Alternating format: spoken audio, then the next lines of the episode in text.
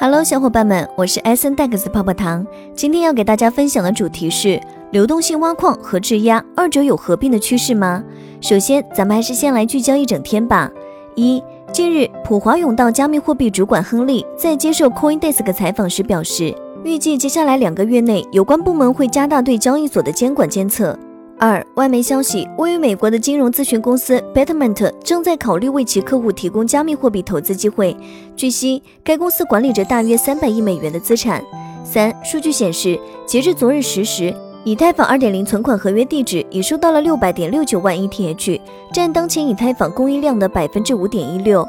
而六月有七十八点九七万 ETH 被质押至以太坊二点零合约，较五月减少了百分之二十九点八九。接下来的深度文章来自去中心化金融社区，敬请聆听。随着越来越多的加密货币平台提供超过百分之一千的诱人回报，监管机构、金融机构、普通投资者和现在的亿万富翁嘴里肯定会说出一句古老且非常令人生气的话：如果它看起来好的令人难以置信，那么它很可能就是真的。这就是流动性挖矿和质押的世界。接下来，让我们来解释一下这些术语的含义，并看看这些术语背后的现象。质押是一种源自权益证明共识模型的机制，是能源驱动的工作证明模型的替代方案。中心化和去中心化的交易所都可以提供用户参与的机会，而无需处理建立节点的技术问题。有问题的交易所将自己处理流程的验证部分，而质押者的唯一工作就是提供资产。其主要目的不是为平台提供流动性，而是通过提高区块链网络的安全性来确保其安全。用户质押越多，区块链就越分散，因此更难被攻击。虽然质押经常与权益证明网络联系在一起，但它已经有了自己的生命。许多加密项目已经将质押作为在其平台上创造粘性的一种方式，通过为用户提供一种通过持有代币来赚取收入的方式，这就阻止了他们将资金转移到另一个平台。同时，投资者的购买行为也促进了稀缺性和价格升高。质押收益是通过代币支付给持有者的利息形式提供的。费率因网络和平台的不同而异，这取决于包括供应和需求在内的几个因素。由于诱人的回报，加密货币质押最近变得越来越受欢迎。目前，通过质押提供的利率范围从以太坊和卡尔达诺等知名网络提供的每年百分之六，到某些平台提供的超过百分之百。加密货币的质押回报并非没有风险，因为多种因素可能会影响所质押代币的性能和安全性。第一个风险是可能发生网络安全事件，导致持有的代币丢失。这种情况最近就发生在 Pancake 帮内的项目上，这是一个曾经非常成功的项目，但在一次大规模攻击导致价格暴跌百分之九十以上。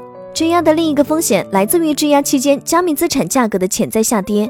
由于质押是通过锁定代币进行的，投资者将无法在市场下跌时变现其持有的资产。使投资者面临失去部分本金而无法通过出售来减轻损失的风险，而流动性挖矿是指将加密货币资产质押或出借，以产生额外加密货币形式的回报。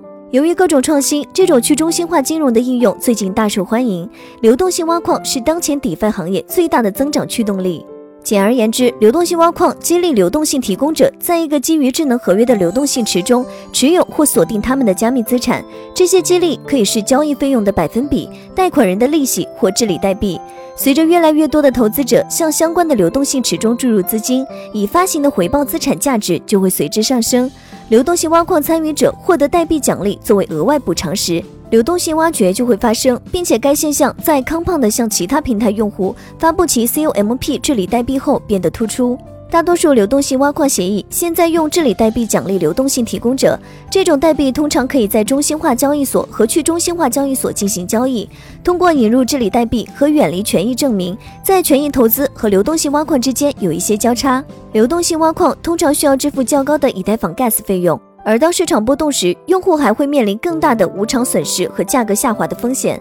由于智能合约可能存在漏洞，流动性挖矿很容易受到黑客攻击和欺诈的影响。